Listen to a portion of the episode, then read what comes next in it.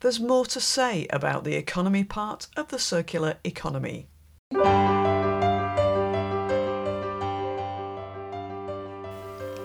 Welcome to the Circular Economy Podcast. I'm your host, Catherine Weetman, and I started this podcast to help people discover why circular, regenerative, and fair solutions are better for people, planet, and prosperity. Some people think going circular means swapping a few materials or making things a bit more recyclable. But that's nowhere near enough to create a healthy, resilient, and zero carbon world where we can all thrive. Many organisations are missing the game changing potential of going circular. The disruptors in this space are using circular strategies to reimagine how to create value for all their stakeholders. They're doing better with less. We'll hear from those inspiring people who are challenging business as usual and rethinking how we design, make, and use everything. You'll find the show notes and links at circulareconomypodcast.com, where you can subscribe to podcast updates, my Circular Insights newsletter, and check out my award winning A Circular Economy Handbook. Hey there, welcome back, and thanks for listening. This is a bonus episode following on from episode 119, the first part of my long conversation with Ken Webster, exploring concepts for a critical element of the circular economy that we're overlooking the economy itself. Ken Webster is one of the foremost thinkers in the circular economy field, perhaps best known for his work at the Ellen MacArthur Foundation where he wrote several key books helping make the concepts easier to understand and showing how they're relevant to both businesses and policymakers. In the first part, we discussed system scale issues and concepts with some of the big ideas Ken's been working on, including a universal basic dividend and how we could bring the principles of commoning into our modern economies. Ken explained why the rise of the rentier economy is funneling wealth to those who are already wealthy and away from the vast majority of society. If you're not familiar with the term rentier, it's someone who earns income from capital without working for it, such as by renting out property or land to tenants and earning interest or dividends from owning shares or bonds. We talked about what's getting in the way of an economy for all we're each noticing signals for change as people see the potential of a future with community, connection, and caring. Ken highlighted the need for different forms of democracy, the power and potential of community, and practicalities to resolve around the commons, especially who owns what and how decisions are made. In this second part, we go deeper into the possibilities offered by a universal basic dividend, especially as we move to a world where artificial intelligence might completely change the nature of work. Ken mentions his recent work with Earth for All, supporting the discourse and new thinking marking the 50th anniversary of the Club of Rome's groundbreaking Limits to Growth report. We move on to Ken's mission to make these concepts easier to grasp and to help people get excited plus the importance of getting really clear on the core idea before trying to make this work in practical terms. Ken explains the overlap between the thinking around circular economy and complex adaptive systems, and he highlights some of the glaring fault lines in mainstream economic thinking. That leads us back to the commons and regenerative and open systems, together with the key questions that should be at the heart of designing circular products, components, and materials. And we finish by hearing a bit more about Ken's most recent books, including A, B, C, and D Creating a Regenerative Circular Economy for All, co written with Craig Johnson, and his latest book, The Wonderful Circles of Oz A Circular Economy Story, written with Alex Duff. As I mentioned last time, we recorded this at a studio near where Ken lives. However, the equipment was set up for music, not podcasting, so the sound quality isn't as good as I'd have liked. So let's jump back into my conversation with Ken Webster. The missing chunk for me of helping people do things differently is to see the way forward, to see a way that it that sustainable behaviour or circular economy or whatever isn't about wearing a hair shirt. No. It's it's about having if you've got a universal basic, basic income, it's having more time to spend on Yes. caring, on hmm. cooking food from scratch, Yeah. on growing your own food, Yeah. and the things that once people do them, they realise just how fulfilling, enjoyable, and Yeah. meaningful it is is compared right. to this work buy, consume, die Yes. story yes. that we're all we're all. Yes. Um, In, indeed, it's that, that key thing about economic security, and that's why, uh, to me, the universal basic dividend is a core element in this, Mm. this thinking, yeah, and it links to resources, and it allows us for real resources to be charged at the correct price, to enable a rational use of resources, and emphasize these things about um, making sure things are long lasting and repairable, and all of the things we talk about in the circular economy. Without those system shifts, if we don't pay the real price, for example, or we continue to, as Walter mentions, if we continue to tax people, mm, why are we taxing people? We want people to get more involved. yeah, And I ask that at almost everything I do, and nobody ever's got an answer. no, Uh, It, it comes out of, if you like, the World War II thing. You know, everybody was going to be employed, so they should pay something towards their pensions and social services because they're employed for all of their life, and it's going to be reasonable wages because we will make sure it is. Why are you still sticking with that when the question is elsewhere now mm, around this? This is uh, mind-boggling if we can't. So it is a mindset question in the end. How do you approach these questions of how do you manage the money system? How do you get fair shares for people without uh, just assuming it all goes through the tax system like it used to? And if you add in AI, people aren't going to be working in the same way that they were. So, from a huge precariat of people, you're going to say, well, they've got to pay more taxes? mm, You're crazy if you think that. No, that's not where they need help. They need freedom. They need uh, in autonomy. yeah, You got to find them autonomy. You can't say it's because they should work a little bit harder. Oh, let's do three jobs. You know, really. You know, what, what's that?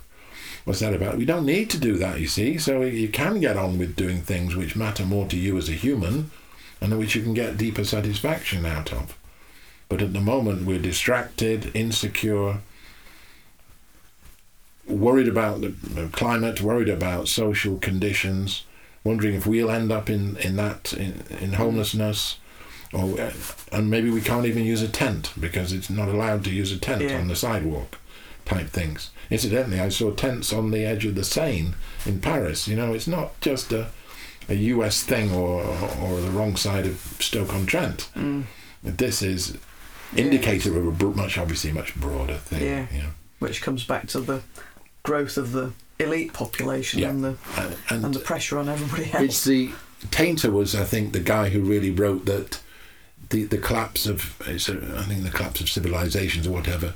They end up spending so much time maintaining the elite Mm, and the soup, the infrastructure they've got that eventually most of the resources go to that, and then it's a very short space of time before they they collapse. because everything else is fragile. Yeah. yeah, Yeah, you can even look at it in an American town where you see next, very few people living there. Very houses are spread out. There's these five lane, four lane roads through them. It, that's not designed to be sustainable. That demands you have a car. Why don't you just bunch up the houses, make things more walkable, and maybe then you have an infrastructure that encourages community uh, interaction mm, and puts the car where it ought to be as an occasional use for something else. mm, Not to build things so that essentially they can't maintain the infrastructure because there's too many. Oh, look at the length of the road and the width of it and the lighting we've got to do. That's built, baked in once they've uh, built that infrastructure that way, and it has to, in a way, collapse mm, before you can reimagine it. But at the moment, we're still struggling for what are the right ideas. yeah, Yanis Varoufakis is very clear on this. He says a left-leaning or more progressive things. What's your new narrative of hope? yeah, exactly. And you can't dig something out of the 1970s and say, "I want more public transport." Well, you Mm. might well do. That's not an idea you can get excited about. you know, not not in the way that it was when it was, you know, um, emancipation of, of, of women, or it was around, you know, uh, guaranteed minimum wages at one time when everybody was fully employed. No, is what's what's new Mm. when it's a rentier economy you're facing. You're not Mm. facing an old one where we're just popping down to the factory. Uh, what what factories exactly? So we need we need an idea that everybody can kind of get. So it's got to be fairly simple, and then get excited about. And Yeah. is there something that you would point people towards reading to kind of get a better sense of that? You mentioned the book um, Wealth for All. Is it? Would you point for people All, towards yes. that, or Earth for All is, Earth is for a All, very sorry. even though I was involved in it. a bit of a- Earth, yeah, Wealth for All. It's the same thing. Earth for All, I think, is a very good. It's a 50-year publication from the Club of Rome, okay. looking at limits to growth, but trying to say, look, we can get we can get out of this. We can do it as a a great leap forward, or we Mhm. can try and take baby steps. Too little, too late, they call it. Mm, But there are essentially five turnarounds in that. okay. And buried in there, not buried because it's going to become a big part of their push on this in next year, 2024, Mhm. is universal basic dividend and its potential to galvanize a number of elements together to help with these five turnarounds like poverty, Mhm. inequality, you know, food production, energy, things like that. Because it does so much for people Yeah. and it takes it from the rentiers and gives it to people as not as a tax but as something they are owed Mm, you know it's right that this happens and there's nothing more than something being an ev- a part of social uh, and economic justice for people to get excited about it. Mm, at one time it was let's join a union you know if you're going back to say 1920s or something. That's the way through. Mm. now it might be we want where's where's our dividend? Where's what we are owed? We want it directly. Yeah. So that sounds like a good place for people to start to kind of get a sense of of how this could work and, and to get get the conversations going about it because if it just stays in a few um, I hope I hope economic or academic niches, it- you know, we we need these things to happen rapidly, don't we? So yeah we need we need it rapidly but to, it's a little bit like if I had any influence on anything in the circular economy it was trying to make things graspable if you like mhm. I just took things from different schools of thought and gave it a makeover and pushed you know in other words I reframed it a bit to help get traction it really worked yeah, Same thing as what I think with this next element is around a universal basic dividend, trying to get that framing so it's not a tax, it uses a commons fund. This is all Yeah. Peter Barnes stuff. Uh, and it's relevant to the circular economy because it allows us to put the real price on uh, products and it labels, it might enable us if we want to move away from income tax and things like that mm, it becomes a very nice lever for thinking differently because your mind then goes into related questions. Well, yeah, we could have that, and there's no difficulty now with central banks able to connect to anybody. You know, they can connect to their population.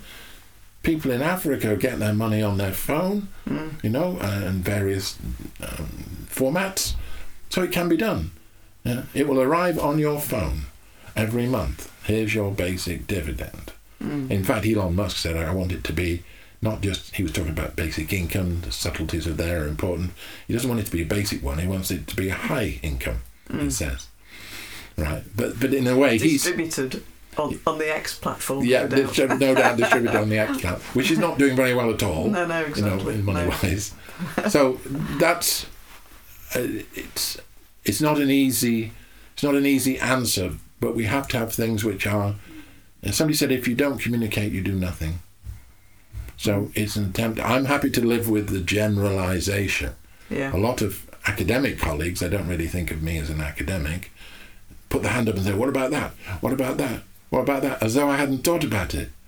You know? But really, I have. I'm just trying to say or d- identify with other people what's the core of this that might get people excited. Mm. And I, th- I think you're right. I think that the, the the prospect of that and the kind of freedom to have, you know, it either moves you away from a place of fear Mm. of will I have enough to eat and you know Mm. do I have to make a choice between heating and eating. And for those that are a bit better off, it starts to allow you to think about reducing your working hours and doing something for your community, for your family, whatever. Yeah. So I think all sorts of people could get excited about that. Yeah. And the means of raising the money doesn't seem too problematic. No, if, if you're going for the economic rents, Exactly, they're- they're- yeah. it's almost like you're taking unearned income, Mm, yeah, yeah. and giving it as unearned income. Yeah, brilliant. What's wrong with that? yeah, you know, yeah, it's not like you worked for it. You went to sleep and your property was worth more the next day, or your your IP. Mm. Oh, you wrote a book. We get royalties for nothing. You know? yeah. We, yeah, we, we wish those were Yes, we income we could live on. Yes, that's right.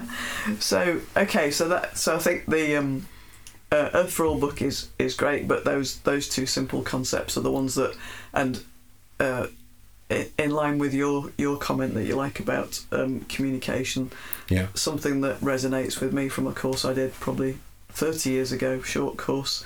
Uh, was nothing happens without a conversation, Yeah. and so we all need Yeah. to be having those conversations to kind of We we um, do. you know knock the ideas around and, and think about well how, Yeah. how do we make this happen Yeah. and then maybe conversations with our MPs and you With know other people. getting it into the But the discourse. clarity clarity isn't there at the moment. You Mm. see, too many people have got. Oh, it should be universal basic services. Mm. Oh, it should be a, a universal a job guarantee scheme. Mm.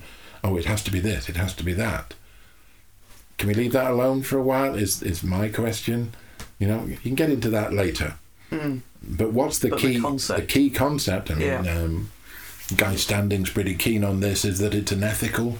Yeah. Uh, it's about natural justice, and it just happens to do really good things with the circular economy. So it does things with the material cycle and energy as well. Sure, it's about power and whatever, but can we get a some handle on something that would gather people together to say we want it?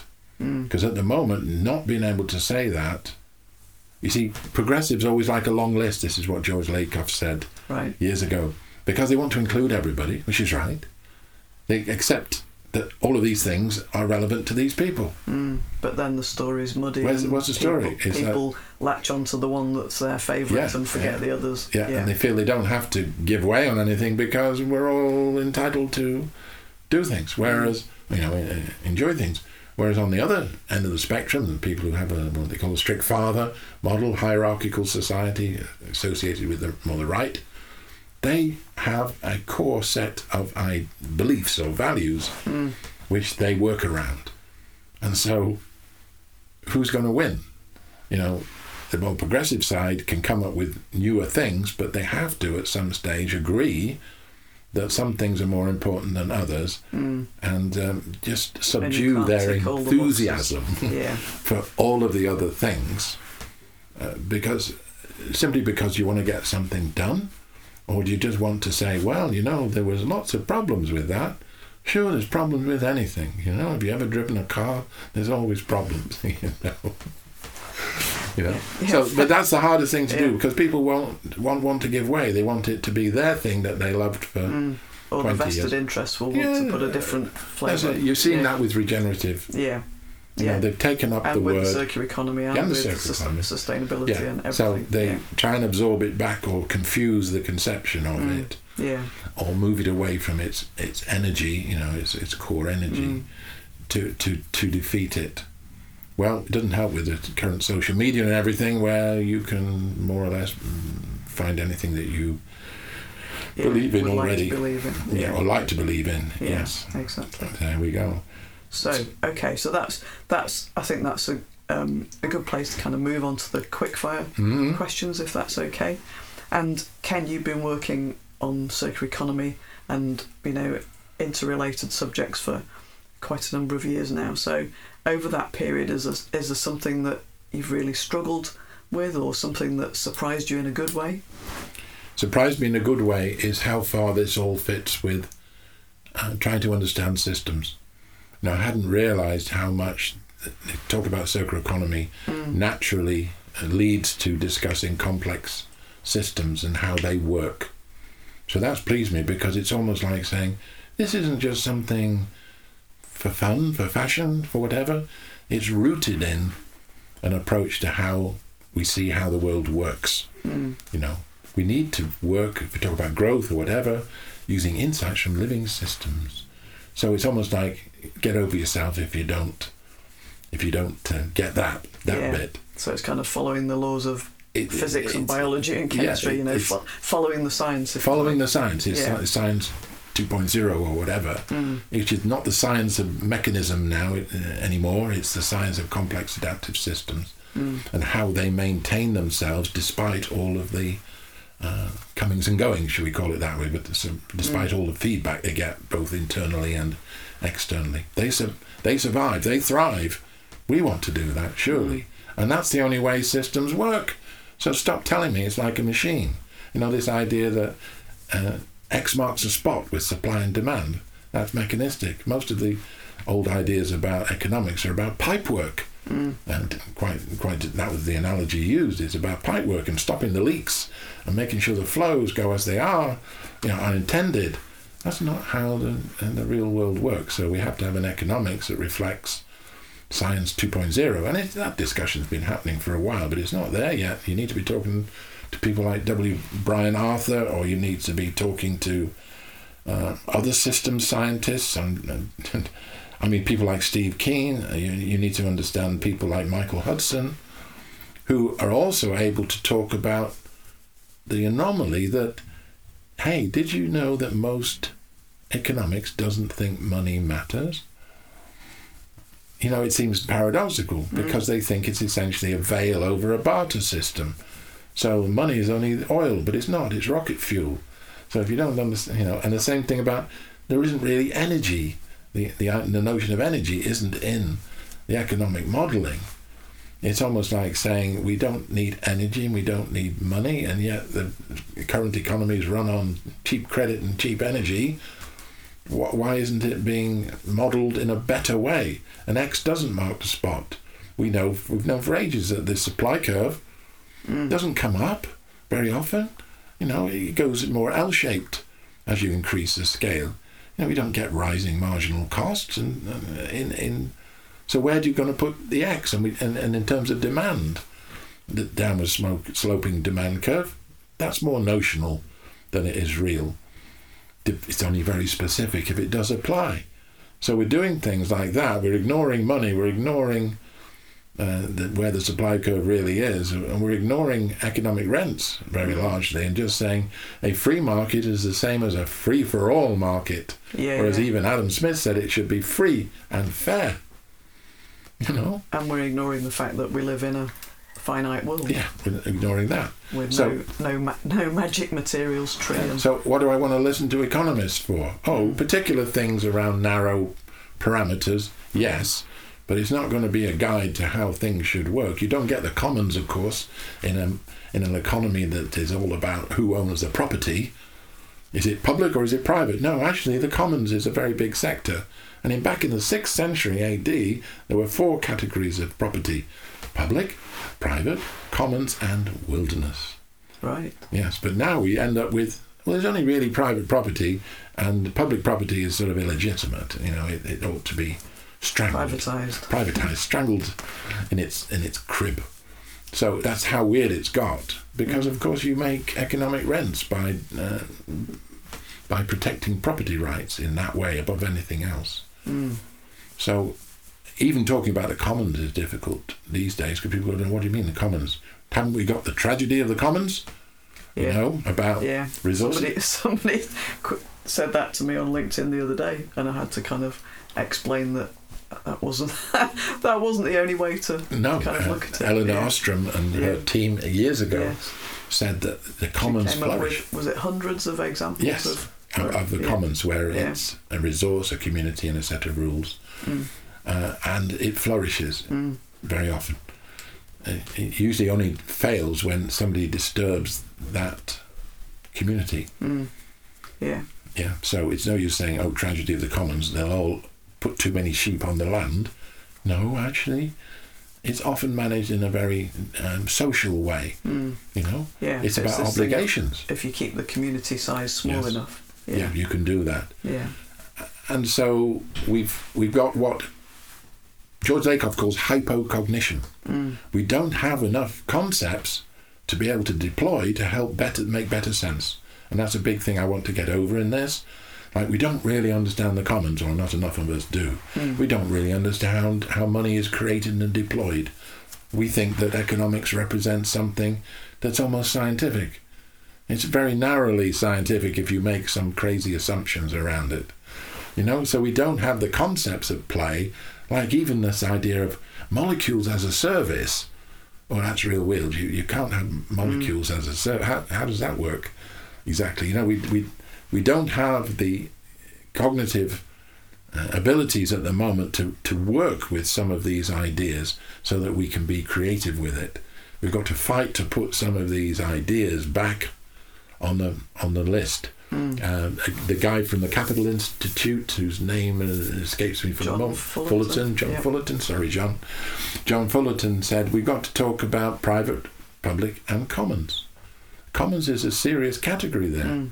And that's got to be part of the discussion all the time. Mm. And he's absolutely right with that one. It's just that we just kept leaving it off because most of it had been enclosed. Mm. Or the only way we thought we could deal with commons was uh, if it wasn't private, it had to be public. You know, this is where the Marxian ideas were. You've got to capture the high ground of the economy. In other words, they're trying to capture the economic rents and then make that useful to people. They didn't think, well, actually, well, Proudhon did think about it, the anarchists thought about it, that we could have uh, open systems rather than closed systems. It's not about capturing value. Mm. Michel Bauwens makes this point.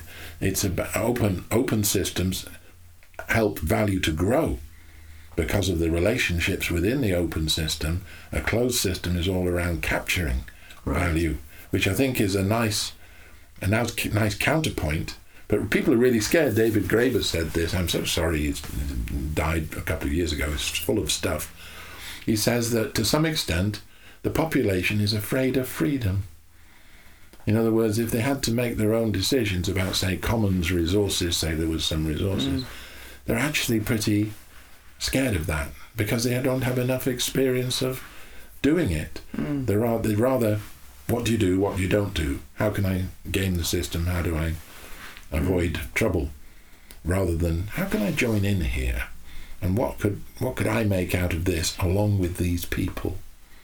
Hmm? Mm. And uh, so I like his idea that open, open systems encourage the growing of value, closed systems encourage the capture of it. Mm. Now, in terms of our human interaction with nature, it's still pretty open. Uh, the planet may be closed, but it's a big planet, and we could do so much more for ourselves if we were given access to the resources Yeah, and, and um, the ability to use creative ideas, yes, and use just tools yeah, that were part of our social inheritance. It's, it's ours, it belongs to us. So th- th- people even think that is a radical thing to say. mm. To me, it's just an obvious thing to say.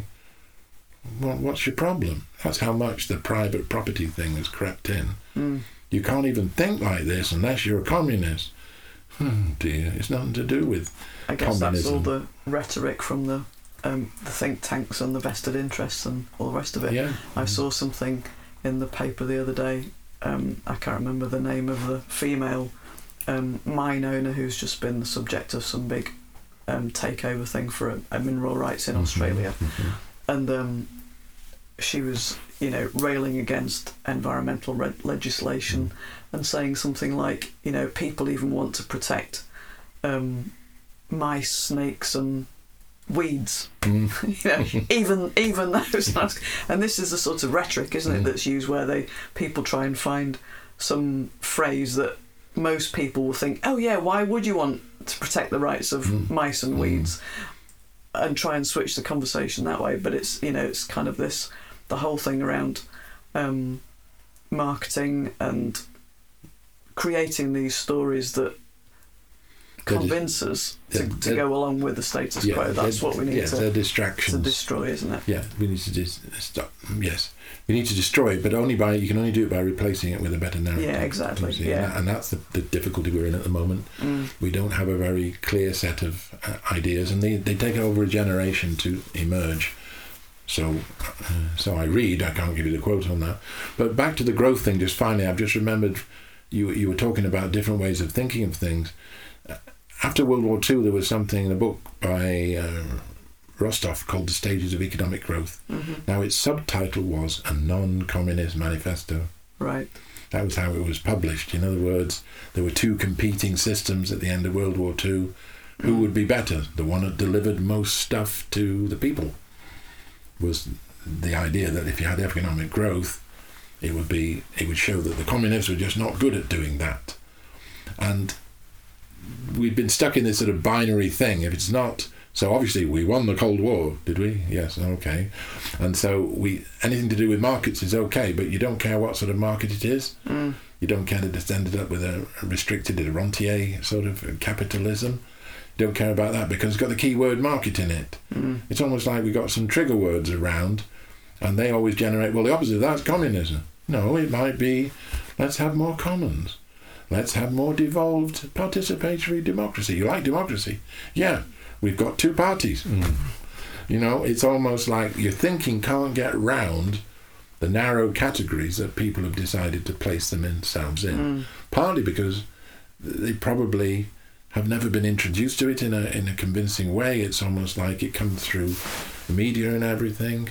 Um, we, easy to blame the media, but it's hypocognition, and and we've got we haven't really mentioned education.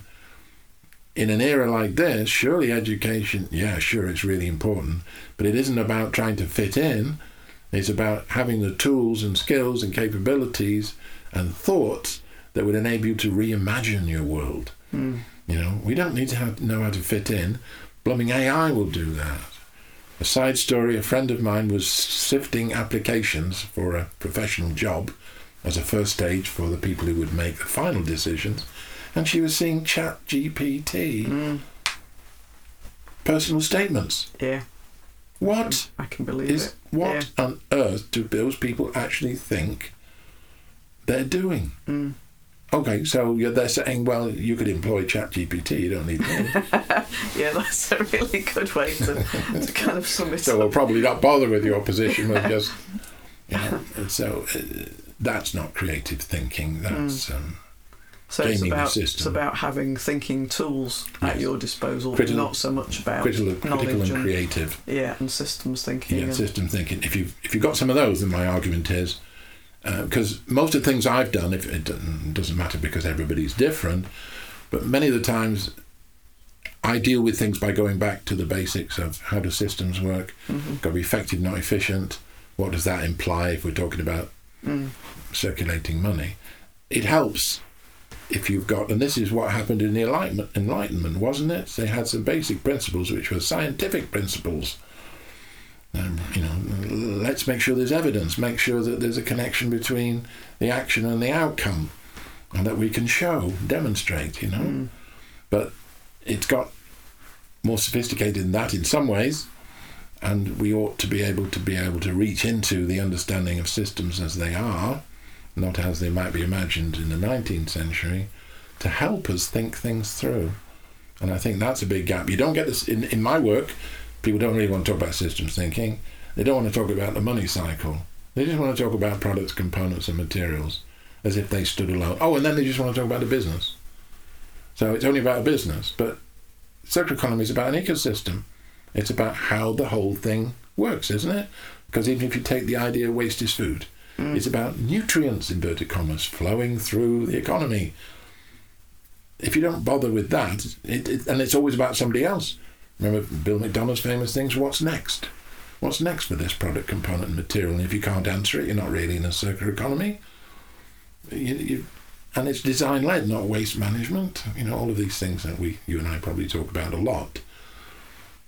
It's it's almost as if I only want to talk about what really matters to me, Mm. not realizing that how you're connecting with other parts of the business ecosystem or the economy as a whole really matters as well. Mm. Yeah.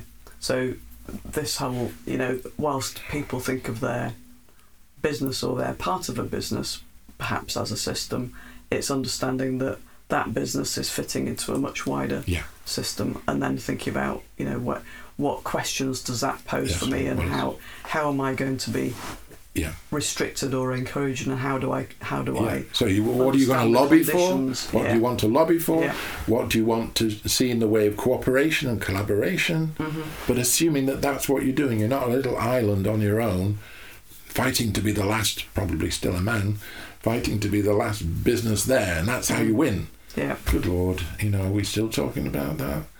You know, I, I just, I feel very uncomfortable that that is still an attitude which uh, circulates rather than, uh, and it comes from Nick Hanauer, we- we're all better off when we're all better off. Mm. You know, don't pass on waste, pass on food for somebody else to make money out of, or make money out of it yourself. And then play fair with the tax system is that you need to contribute. It's not the main aim is to set up a, an offshore company and keep it all to yourself. Mm. Because even those offshore places depend upon the whole world. Yeah, I think we'll blockade the Cayman Islands. Nothing in or out, technology, whatever. Uh, enjoy your bank account after that's finished. yeah you know. yeah enjoy looking at looking at looking at the numbers on the on the screen. Yeah. So um, just coming back to business. Mm. presumably people often ask you for, you know, well, I, I'm a business, what can I do to, Yeah. to head towards this circular economy? Yeah. Is there a is there a, a tip that you often give them, or the- is it uh, two tips. Well, it's, but it's, it's case by case, isn't it? And Mm. there are lots of business consultants out there who will run the numbers and stuff. So that's that's not not me. But the first one is it's got to start with the economics, please, because it's uh, as Walter says, it's an economic opportunity driven by innovation. So you've got make sure it's that. Oh, I'm doing it because I'm concerned about climate change. Great, but if you're doing it because it's going to keep you in business, it should also spin off good things around uh, environment and society if you're understanding the circular economy properly. So start start with the economics is one thing, and secondly, where are you in the market?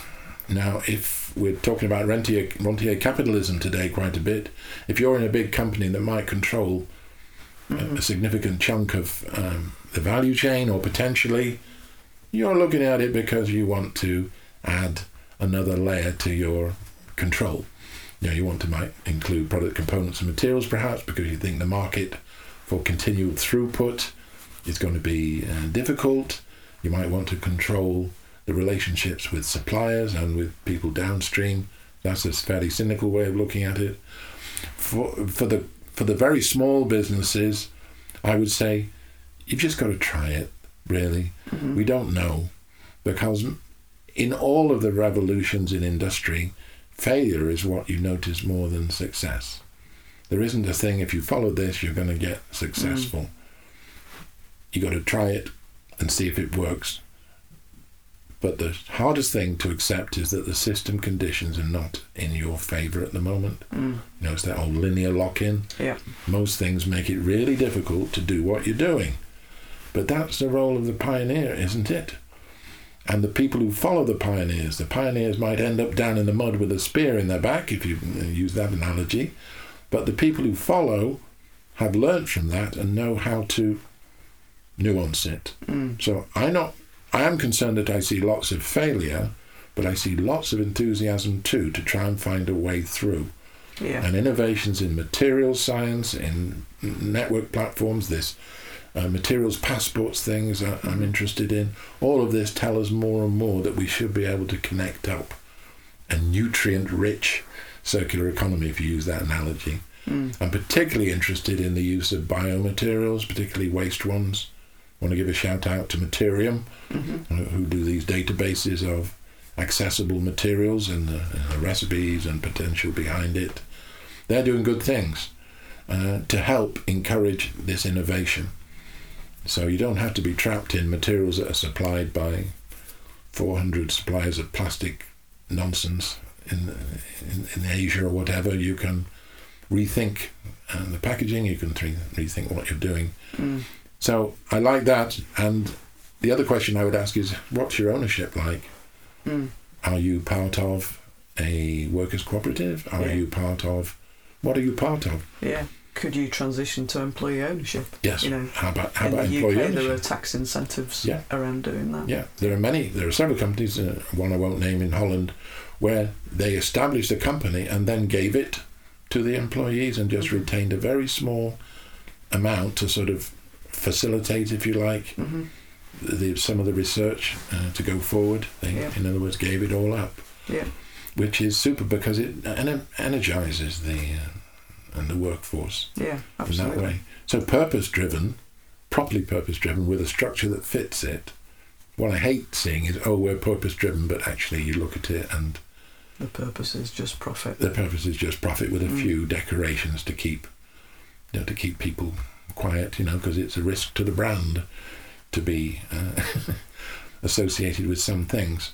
And there's been quite a lot of um, noise in the papers and uh, on the social media about companies who clearly were just, you know, the phrase used is greenwashing or circle Mm. washing, Yeah.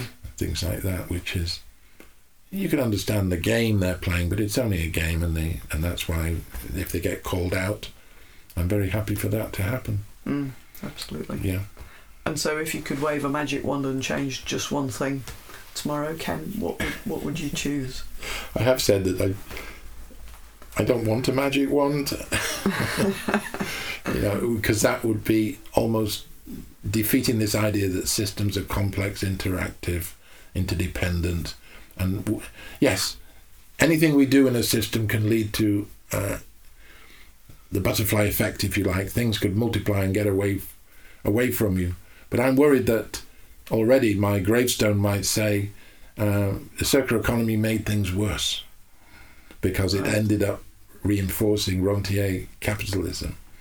So I would say if I could do one thing, it would be to see universal basic dividend as an established idea.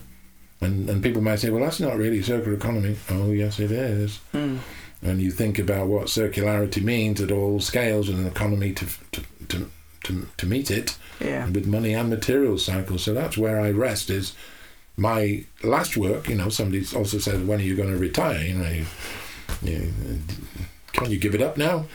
And I'm enjoying it, so why why do that? But I think this universal basic dividend thing will be increasing the thing that I look at Mm. because I can see the, the spin-offs for what's Yeah. been my passion for 15 years, which is the circular economy.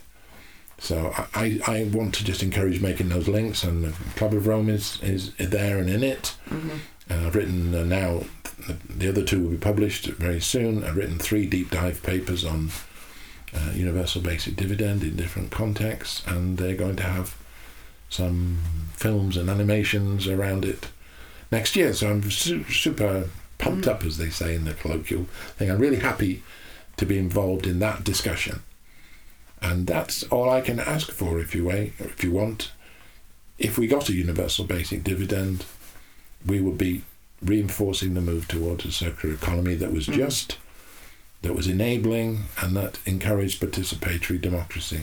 Yeah. And it could the, just unlock so much, so It- such a different way of thinking and and, and if it doesn't, and if it doesn't, I gave it my best shot. Mm. You know, that's all we can. Mm. That's all we can say. You know, is my aim true? Well, some of it is, yeah, and I'm I'm engaged in it, and Mm. and that's what we want for everybody, isn't it? To feel engaged in their lives, and I feel I'm very lucky that I have something I do which I really love doing, and uh, you know, it's not great as a career if you're talking about holiday homes in uh, Switzerland, but. Uh, it's engaging, uh, and, and I, I wish that um, everybody gets that chance to, to do something they feel passionate about and to be treated very generously, actually, by most people. Most people enjoy me being on a platform, and um, I don't get many hate mail, which is which is it's always good to know. Either that, or they think not worth bothering with this chap. But uh, there's ways of doing things which I think matter almost as much as whether it succeeds. And because you Mm. realise it towards the end of your life, you probably won't see it anyway. Mm. But the question would be, am I pitching for it? Yes, I am. Mm. And that would be my magic wand. If it happened, because it was a magic wand, I'd be I'd be super happy. I would think I'd have done something then. But um, as with humans and all things living, it's participation and process that matters if it's in the right direction. So Mm. that's a very long answer to a short question, but I would wish for universal basic dividend to be an established approach. Yeah, yeah. I think it it, it makes so much sense. So, um, yeah, let's see how we can get more conversations Yes. flowing on that. And Ken, you've obviously been on lots of platforms over the years with with different people and spoken to all sorts of people in and around the circular economy. Is there someone you'd recommend as a future guest for the podcast? Yes, I would. Well, the two people I want to recommend uh, one is Gunter Pauli. Now, Gunter Pauli, I, I know a little bit. Uh, he's very much follows his own lines of thought. He Mm. did this thing, Blue Economy, in the book Blue Economy 3.0 is full of ideas. It's full of uh, circular, essentially circular Yeah, economy I've heard him talk and been He- just Yeah, Wow, he's, yeah. he's a knockout on that. mm, And even if you think it's not all possible, my goodness, he's a person worth lif- listening to. mm, He's done recent work on coffee. Uh, the, the thing they call the coffee revolution or something. These are ideas about making the most out of the rest of the coffee. It's Yes. an, an old theme with him. yeah, That's really important. And he says, add value with what you've got and circulate it locally. He's about how you build business from what you have and, if you like, within an ecosystem that's local or regional, build it up. And that that's invaluable because too many people talk from the top down, you know. And partly the problem is, I, I, I think I read somewhere that Gunter's things don't just automatically scale. What's in it for business consultancies? Well, the idea is that no, it's not really about that. It's about thriving business that can be under the control of uh, people locally. So Gunter Pauli is a is a big hit with me. It's super challenging. Uh, I always I, I love that one. And for another person to talk to, I think it's just it's just a reminder. You've you've talked to him already, but I think Walter mm, has not finished his crusade yet. You know, Yeah. he's getting sharper and sharper and more, if you like, more pointed about the points he wants to make. yes, I've noticed. Yes. that. yeah, And I think that's very worthwhile. I went recently to visit him in Geneva to have a, a meal and talk things over. And I frankly just said, Thank you, Walter. Thank you for all that you've done in terms of inspiring us and keep going. I just wanted to go over and acknowledge my debt to his thinking and, and, and, the, and the careful way he tries to get things over. Uh, but he's getting um, a little bit frustrated, I think, by some of the varieties of things that are evolving out of uh, so-called circular economy, which Yeah. is yeah, the way it's being yeah, it's, it's- diluted and yes. yes, uh, he's so it's always worth revisiting Walter. I will give you one more because I think this is worth doing. Um, I would try and approach the uh, Janice Janice Saunders. Her name is. She runs collar skins in Canada. Uh, now that that um, that sounds a weird firm. I saw her do a talk at a Canadian event, and she put the great idea out because she works with fish. You know, Right. she's from Newfoundland and things. And she says, We make the money out of the byproducts. We established our business to make the byproducts pay. The, the, selling the normal part of a cod or whatever is really easy, you know, comparatively. But we wanted to cover our costs and more just from the byproducts. And I Right. thought that was a pretty inspiring way to work with it. It's about local production. They make things like cat treats out of cod skins and all, Mm. all stuff like that. But it was that genius to think that the byproducts might be the source of our uh, stability and longevity, yeah, not the other way around. What do we do with the byproducts? Yeah. And start with that. So I think that, in terms of interesting thoughts coming out of it, um, Janice Saunders is a good woman to get hold of. yeah. She sounds super Yeah. interesting. So thank you. I'll follow up on all those. And lastly, Ken, how can people find out more, more about you and your work? And there's a couple of books, um, Mhm. but LinkedIn is the obvious thing. Um, for in a general way, LinkedIn is quite good. Mhm. Uh, I have books A, B, C, and D, creating a regenerative circular economy for all, with uh, Craig Johnson, Which does talk about some of the some of these things are in there. dividend ideas. and a, Yeah. a more focused one on uh, universal basic dividend and the society of the future is uh, my wonderful Circles of Oz, a circular economy story published by Routledge. I did that with Alex Duff, the the writer and communicator. She used to work with B and Q. She was a right. circular economy fan anyway, which is, uses a take on the Wizard of Oz and the journey uh, towards the meeting, you know, down the yellow brick road, etc. Mm. Uh, and it was an allegory at the time about money. Uh, not everybody realizes that, but it was because she had silver slippers, not ruby slippers. Right. Silver was the original one because it was about what money should we use, gold or silver. But I took that idea with Alex Duff and made it a story about the future uh, economy, talking a lot about things like universal basic dividend, circulating money locally, uh, avoiding rentier capitalism, harnessing the fellow travellers like the, mm. the, Tin Man is the workers, the uh, Scarecrow is in the fields, you know, and the Cowardly Lion um, was um, Bryant. I think his name was Bryant. Uh, he had a great idea that we shouldn't be beholden to those who would uh, crucify us on a cross of gold, you know, the gold standard. You, you need it to control your money supply and make it available sufficiently to promote, to encourage the economy. So I did a spin on that, and that's proving quite uh, popular because it's a, a, a, fictional thing with an yeah. economic narrative. And uh, so, apart from that, just get connected with me on LinkedIn and um, chat about stuff. Thank you. And that uh, last book sounds like one to go straight to the top of my reading list. So, thank you very much. So, Ken, um, thanks so much for sharing some of your time with us today. It's been very thought provoking, and I've got lots to ponder on and reflect on and think about how to move forward on that. So, thank you very much. Thank you. Thank you very much, Catherine. That's it. And please join me in saying a massive thank you to our guest, Ken Webster. I'm so grateful to Ken for sharing his time and ideas, and I'm really looking forward to reading more about those in his latest book, The Wonderful Circles of Oz.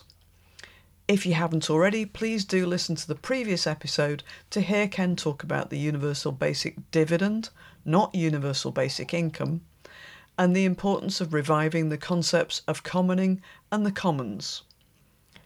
You can find out more about Ken Webster, follow him on LinkedIn, and check out the other links we mentioned in the show notes at circulareconomypodcast.com. And I've included links to many of the people and organisations that Ken mentioned, plus several of his books.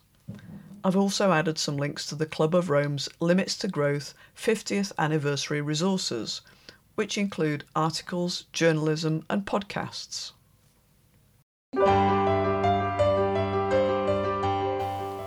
The Circular Economy podcast is brought to you by Rethink Global, the company I started to help you succeed with circular. You can find information on my talks, workshops, and advice, plus circular economy resources at rethinkglobal.info. And you can connect with me, Catherine Weetman, on LinkedIn. I believe we can all help make the circular economy happen through the choices we make at work and in our everyday lives. Buying pre used, keeping what we have for longer, repairing it, and making sure it has another life. Those choices send strong signals to companies and governments, making it clear we all want a better, circular, and regenerative future. We can do better with less. We can all help spread the word too talk about the circular economy, and help other people find this podcast by leaving us a rating and a review on your podcast app. If you're just starting out with the circular economy, why not check out our Getting Started playlist on the podcast homepage? You could also buy my award winning book, A Circular Economy Handbook How to Build a More Resilient, Competitive, and Sustainable Business. It takes you through the concepts and practicalities with hundreds of real examples from all around the world. We've made it easier for you to find episodes on the key circular economy strategies, or for a market sector, or specific countries. Check out the Interactive Podcast Index.